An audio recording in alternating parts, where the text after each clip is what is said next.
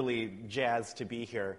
Um, whenever I come and speak in different churches, I never really feel uh, I'm in a place full of strangers because we have an eternity of commonalities, literally, in Christ Jesus. But it's just really refreshing that I actually know a really good handful of people here, and, uh, and, and, I know that you all had good experiences with me because, because that's what I was feeling too. And I just want to say thank you. I'm just really excited also because I know what I'm going to talk to you about.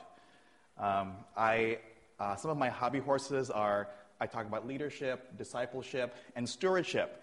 And oftentimes, pastors would have me come into their churches so I can wear the black hat and talk about money. So that's what I'm here to do, okay? And um, want to just, um, just open up by saying, you know, think about all the kinds of relationships that you have. I mean, think of those who you're close to, like your family, your best friend, your dog, or people that you don't love too much, like murderers, terrorists, or your boss. There are people that you love and people that you hate. There are people that you know very well and people yet you have never met before. There are parents, teachers, siblings, friends and enemies, rivals, backstabbers, and the undead. So when you put all these people that you know in your relational network and grade them and how close they are on this continuum, like on one end, people that you love, supporters, allies, confidants, you know, people that you pray God will bless. and then on the other hand, people that you hate people who drive slow in the left lane, put on mascara while they're driving, you know, people that you pray that God will curse, right? You know, when you have all these different people here, you know, I want to ask you this question.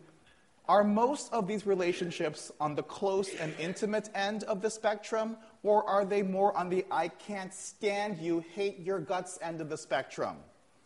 I'll submit this to you. I believe the bulk of many of our relationships is neither. It's sort of like the middle of the road. It's neither extreme. It's like when the UPS guy comes and rings the doorbell, you're not going to greet him, you know, with a hug and a vase of flowers, but you're not going to greet him with a shotgun and a pit bull either. You know, that's because most of our relationships, you know, are on neither end. You know, there are a few on each extreme, but the bulk really is in the middle. So I have two questions for you. One is on the continuum of intimate ally and closest friend or public enemy number one? Where is God? The second question is well, how do you think God feels about that? About being sort of like in the middle, maybe a mediocre kind of character for much of the week.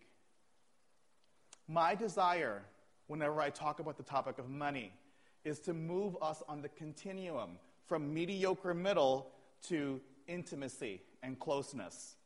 And because intimacy is something that is important to many of us, we want intimacy with Christ. You will be pleased to know that the manner in which you handle your money has a direct impact on your relationship with Christ. I'll say that again. The manner in which you handle your money has a direct impact on your relationship with Christ. Not convinced? Luke 16 11 says, You have not been trustworthy in handling worldly wealth. Well, then who will trust you with true riches? Unfortunately, the financial practices of most believers, many of us, are in sharp contrast to that principles that we find in Scripture. Most Christians have been taught how to handle just 10% of what to do with your money, mainly in the area of giving.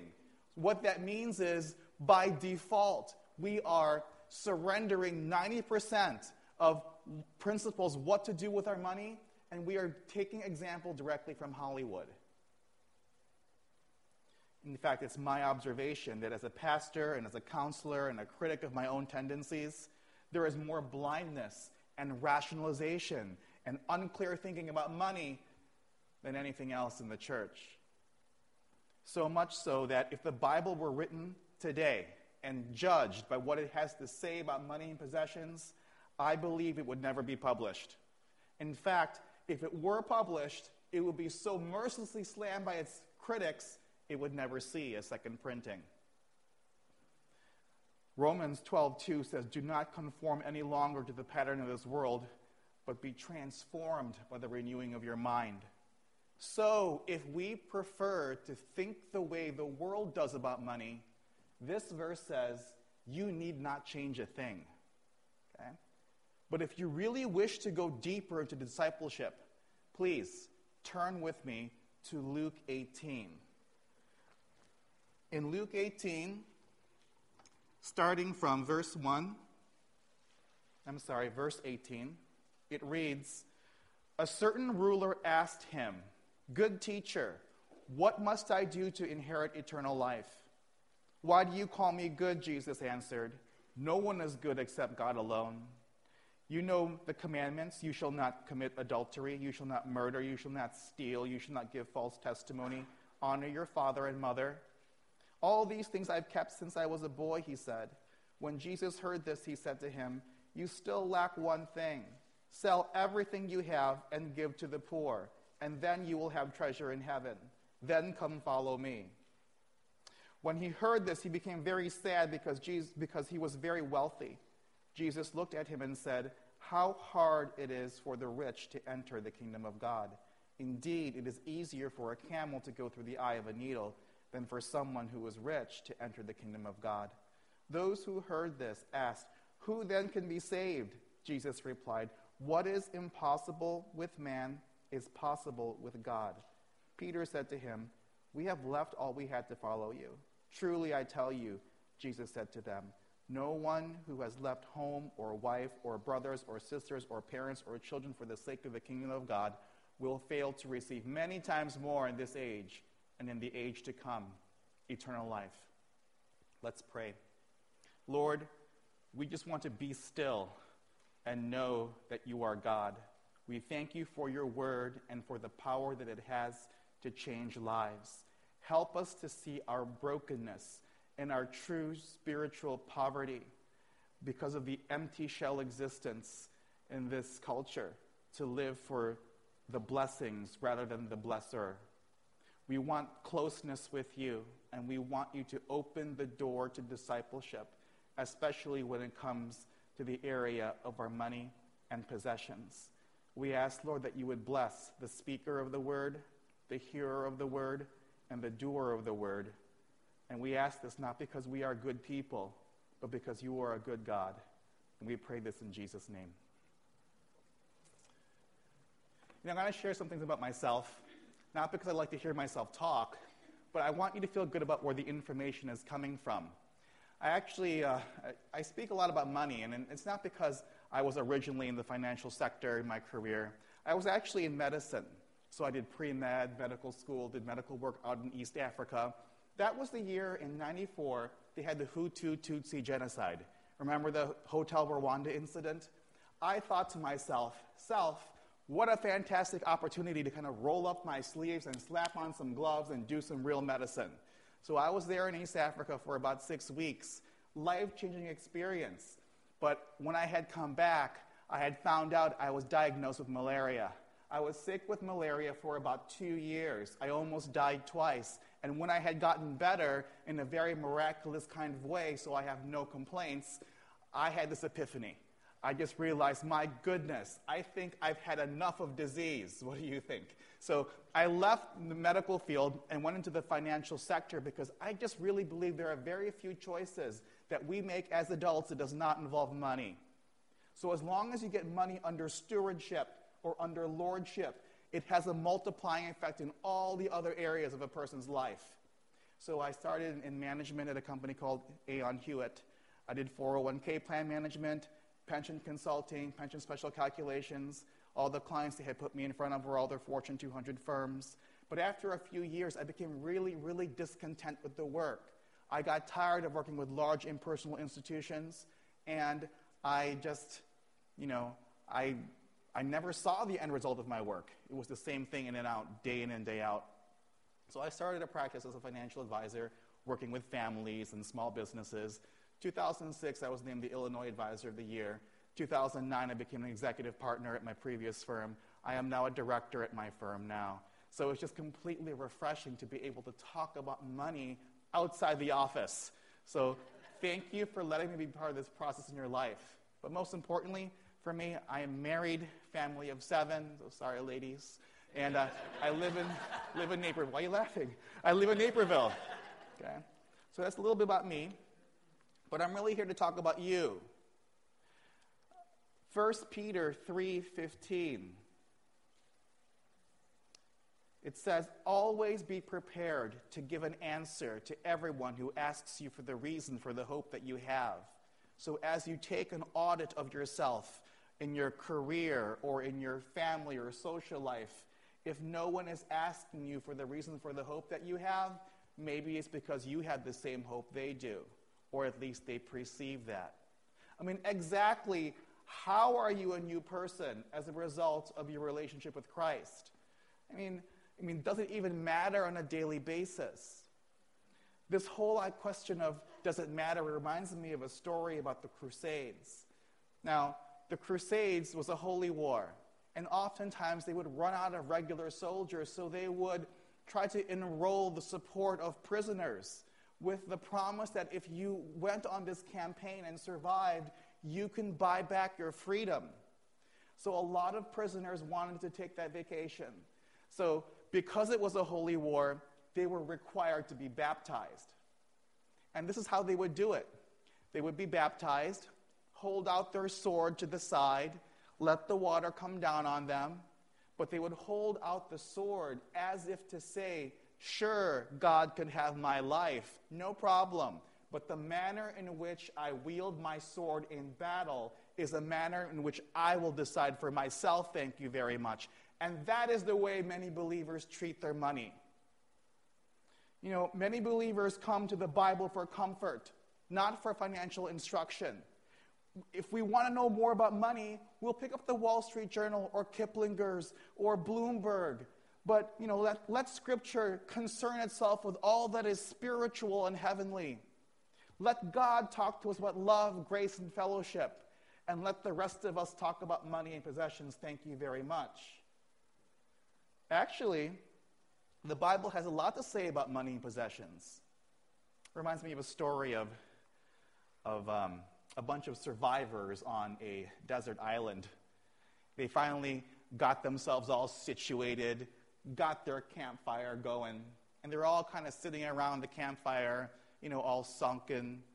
And then finally, one man in a suit said, You know, I make about $20,000 a month. People were kind of just looking around and, you know, pretending they didn't hear what he said. He said it a little bit louder. Hey guys, I make $20,000 a month. Finally, one of the men said, Hey, dude, I don't care how much money you make. We're on a desert island. It's not going to do us any good. And he's like, No, man, you don't get it. I make $20,000 a month. I'm a Christian and I tithe. My pastor will find me. now, you know, the Bible really does have a lot to say about money and possessions. You know, there are actually 2,350 verses in Scripture that deal directly with the topic of money. 17% of Jesus' teaching, you know, was about money, more than the topics of heaven and hell combined. Just the sheer enormity of the teachings of money is more than any back or brain can burden. You know, the, the topic just banshee screams it for our attention. I mean, the way I think about it is how could the Bible's author and editor justify devoting two times as many verses to money than to faith and prayer? I mean, considering all the things that we really want to know, why would the Savior of the world spend over 15% of his recorded words on this one subject? I mean, what does he know about money that we don't? Well, consider Luke 19, if you don't mind all these passages. Luke 19, starting from verse 1. It reads Jesus entered Jericho and was passing through. A man was there by the name of Zacchaeus. He was a chief tax collector and he was wealthy. He wanted to see who Jesus was, but because he was short, he could not see over the crowd. So he ran ahead and climbed the sycamore fig tree to see him, since Jesus was coming that way. When Jesus reached the spot, he looked up and said to him, Zacchaeus, come down immediately. I must stay at your house today. So he came down at once and welcomed him gladly. All the people saw this and began to mutter, He has gone to be the guest of a sinner. But Zacchaeus stood up and said to the Lord, Look, Lord, here and now I give half my possessions to the poor. And if I cheated anyone out of anything, I will pay back four times that amount. Jesus said to him, Today salvation has come to this house. This man too is the son of Abraham, for the Son of Man came to seek and save the lost. When Zacchaeus said that he would give half his possessions to the poor and pay back four times the amount that he cheated, notice Jesus did not merely say, Attaboy, good job. He said, Today salvation has come to this house. Jesus judged the reality of this man's salvation, not just on his willingness to give money, like my willingness to put money in the offering plate, but Jesus based this man's salvation on Zacchaeus' cheerfulness to part with his money. Now, juxtapose this with the rich young ruler back in Luke 18. This decent, hardworking, enterprising young professional. Jesus asked, you know, he asked Jesus, What good thing can I do to inherit eternal life? Jesus recited the commandments. The man said he kept them all, of course. Then Jesus delivered his bottom line. And this one command proved to be the bottleneck. It proved to be the watershed moment to this man's eternity. Verse 22 says, Sell everything and give to the poor, and then you will have treasure in heaven. Really, Jesus? I mean, talk about dropping the ball. I mean, this could have been a kumbaya slam dunk moment. You could have had a follower. Why would you say something like that? I mean, now we, in our modern practicality, probably would have had, handled this convert in a very different way. First, we probably would have high fived the rich young ruler for his interest in church. We might then tell him, just believe, ask Jesus into your life. And then, you know, you don't really have to do anything because it's all grace, right? He would have said, okay, I believe, because it, didn't, it wouldn't cost him anything. We would have considered him to be a follower of Christ. I mean, right? I mean, think how edified we would feel. You know, this, this, uh, this celebrity is now um, greatly enhancing the kingdom of God. There would soon be books and magazine articles about him. He would be invited to radios and, and do, you know, by, by talk show hosts to do shows. He'd be invited to share his testimony at big churches and, and national conferences all over the country. All these things likely making him a richer young ruler. And lacking our sophisticated 21st century knowledge on how to close a conversion Jesus said something that cost him a valuable convert. He said to him, Sell everything you have and give to the poor. I mean, Jesus, what kind of loving Savior are you? It's like in verse 23, it says, When the young man heard this, he became very sad because he was wealthy, and the results were disastrous. So it seems. After losing a follower, a man so sincere, so sincere that he was saddened to be turned away. I mean, the disciples were just astonished. They did not understand the barrier that wealth presents to spiritual birth and to spiritual growth. And apparently, neither do we. Notice, Jesus didn't tell the young man to start a trust fund and give 10% to the church. If he was an obedient Jew, he was already doing that. Jesus stopped him dead in his tracks and asked him, you know, give up everything and then follow me. Now, I'll say this Jesus does not, and he did not tell his disciples to liquidate everything they had and give away those things to the poor. It is not wrong to have wealth. Missionaries love people with a lot of money. But Jesus has a way of looking into the heart of a man, and he knew that this man's God was money. Money, I like to think, is an indicator. I mean, how many of us here have had the very disconcerting experience of being late for a meeting and you're on your route and then you see something flashing on your dashboard and it says check engine. I mean, talk about disrupting your route. I mean, your transit just has a snag. What does this check engine light mean? Why is it flashing at me? Well, money is, is an indicator. What that means is none of you will pause on your drive and think to yourself, my goodness, there is something wrong with that light bulb. The fact that it's flashing means it's an indicator to a problem deeper within the mechanism of your vehicle. Money is used the same way in Scripture. The topic of money is never about money, it's an indicator of what's going on inside someone's heart. How do I know this? Well, because in Malachi and throughout the Gospels, money is always used as the indicator of where someone's heart is. Just as Zacchaeus' eagerness to part with his money was Jesus' indication of his salvation, so too Jesus judged the rich young ruler's true spiritual condition by his unwillingness to part with it. Now, Zacchaeus and the rich young ruler, those cases are not isolated. I mean, consider this exchange with John the Baptist in Luke 3. Starting from verse 10, it reads, What should we do then? the crowd asked. John answered, Anyone who has two shirts should share the one with who has none, and anyone who has food should do the same. Even tax collectors came to be baptized. Teacher, they asked, what should we do? Don't collect any more than you're required to, he told them. Then some soldiers asked him, What should we do? He replied, Don't extort money and don't accuse people falsely. Be content with your pay. Now, when people ask John the Baptist, you know, what things should we do to produce fruit in keeping with salvation?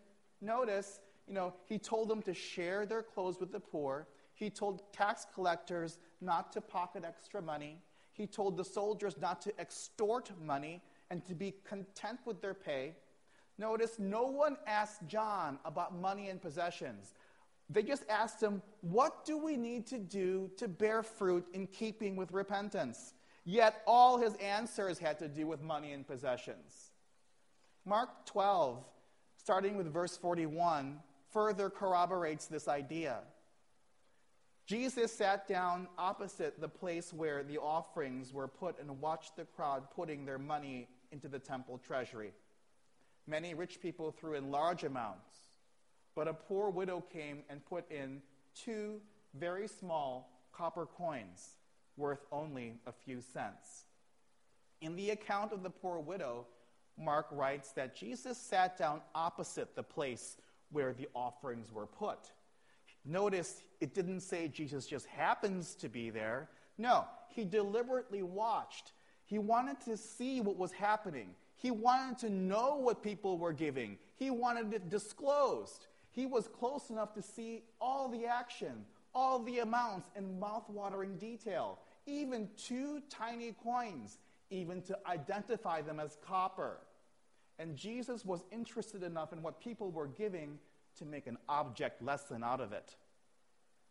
You guys, true heart change requires true fiscal change. You know, I've worked a lot with young adults, and it's very easy for them to drop three or four hundred dollars on a Friday night. You know, all of these events, all of these accounts should show that handling money is really a litmus test to our true character. It is an index of our spiritual life. Our stewardship of money and possessions becomes now the story of your life. It defines our life. It's what I like to call it is congealed life. Now, does anyone here know what the word congealed means? Okay, two of you. Okay, it is an SAT word. The word congealed means to take something that was without form and make it gelatinous. Take something that's theoretical and make it tangible. Money is congealed life because for most people who have a job, they will spend the better part of their day spending their blood, sweat, time, and tears working for their boss. and at the end of the month, their boss is going to give them a paycheck and say, This is what your life has been meant to me this past month. And for many of us, that's a pretty depressing thought, right? We just exchange our life literally for that paycheck. So if we really believe that God owns all of our life, that means we don't get first dibs. There are very few choices that we make as adults that does not involve money. So once money is under lordship, it has a multiplying effect in all the other areas of a person's life. I mean, the divorce statistic is always talked about from the pulpit. I mean, more than half of marriages in America will end in divorce, but, you know, 80% of them will cite financial causes or comfort as the reason for it. Because of this, if money is cited as playing the role in ending marriages, well, then stewardship of money can play a great opportunity in salvaging many of them. Because in this country, let's face it, a man will leave his wife before he will leave his money. Because of that, God must therefore examine our money. Now, if all of these accounts of Jesus and his disciples with money, if it was all true back then, well, doesn't it have special implications for us living today who live in a world of unparalleled affluence? I mean, those of us who live in a time where we enjoy all of the comforts and conveniences that King Solomon never dreamed. I mean, we who live in a country where the poverty level exceeds the average standard of living of every country, past and present. I mean, think of Think of um, the poverty level in the U.S. People who live in poverty in the U.S., 95% of them have a color TV and cable. 75% of them air conditioning and they own their car. 40% of them own their home outright. That's the poverty level. Consider a man or woman working from the age of 25 to 65 only making $25,000 per year. I mean, never mind benefits like employer health insurance and tax diversified employer plans and you know, consumer price index and COLA adjustments and compounding interest and savings. Never mind Social Security, but literally, never mind that.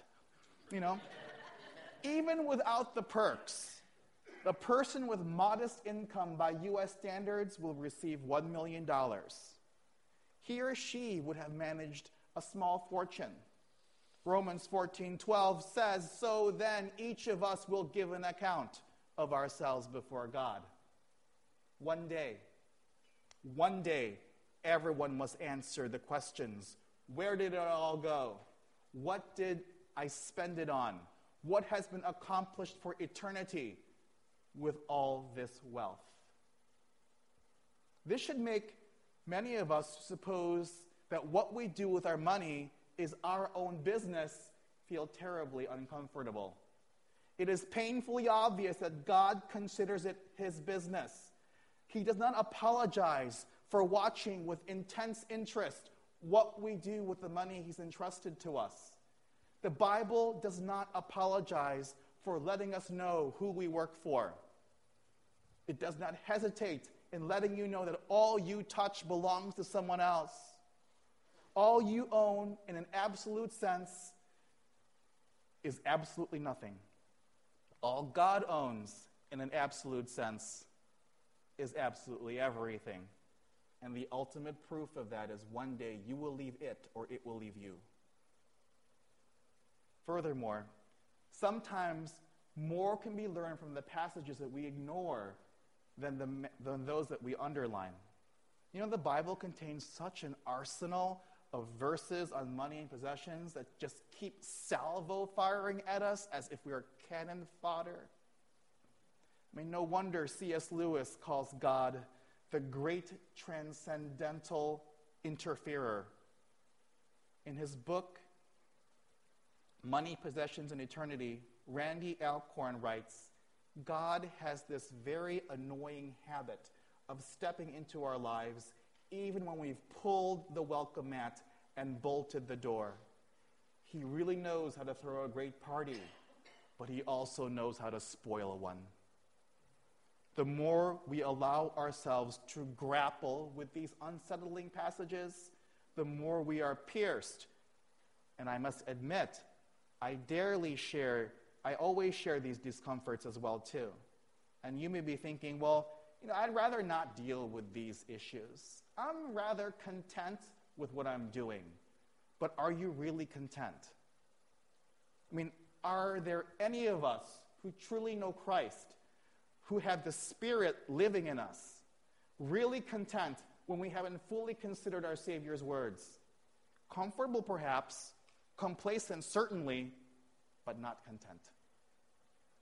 I have to live with this nagging feeling deep inside that when Jesus called people to follow him, Jesus actually had more in mind than what I'm experiencing. Especially when even a casual reading of the New Testament shows money to be paramount when it comes to the topic of discipleship. I don't want to miss out on what he has for me. And if he has really touched your life, I don't think you want to miss out either. Perhaps you know, I might be able to do some spiritual acrobatics and, and feel better about myself by trying to avoid this responsibility, as if this were some kind of minor or obscure teaching in Scripture. But, you know, I could just say to myself, I just didn't get it. I didn't understand it. Lord, it was really unclear. You didn't really give me much to work on regarding this study of money. But how can we plead ignorance on the topic of money and possessions when God is likely to say to us, Are you kidding me? What more do you want me to disclose about the topic of money and possessions that's already written? I mean, was your problem that these passages were unclear, or was your problem the passages were too clear? In my firm, um, something that we boast about in the marketplace is there's this list called the Forbes 100 Richest People in America. Of the 100 richest billionaires in America, 25 of them are my advisor's clients. So it's a pretty big share. Uh, billionaires, they're, they're eccentric. I mean, when you get to that level, you know, things happen to you. And they're not always the, the best people to work with. I was working with one who was a believer. He claimed to be a believer, so I had to give him the benefit of the doubt. And he was talking about $10 million that he had in his safe in his bedroom in cash. And I just really wanted to challenge him. Well, you know what? We should start some trust funds and give to some charities because he said he wanted to have a discipleship relationship with me. So I opened up the topic of money immediately. And I said, Well, if you can't really find charities to give to, if there's none on your mind, give me your $10,000. I'll put it in trust. I will choose the charities. He balked at that. And then he started throwing his weight around and talking about all the other things that he contributes to in his business. You know, feeling good about himself. And I just paused. I listened to the whole thing and I just said, you know, I have a definition of what a rich man is. Do you know what a rich man is? And he said, No, what is it? A rich man is nothing but a poor man with money. And you know, I felt really good about that. I was patting myself in the back for saying that, and I told my wife, and but then that really dawned on me. I really felt convicted. You know, in the um, in the financial sector, sometimes there is this creeping effect where you're trained so much to look at companies with large assets, or you look at people as assets under management. You start looking for whales. And you start putting price, like number signs in front of people. And it is a creeping effect. And I was just reminded that no amount of money has ever made anyone rich. And you do not become rich unless you enrich others.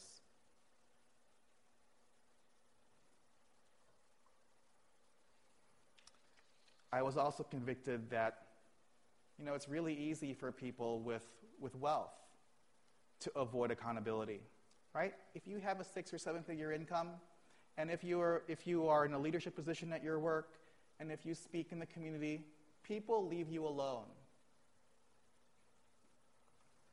And that's why God says so much about money.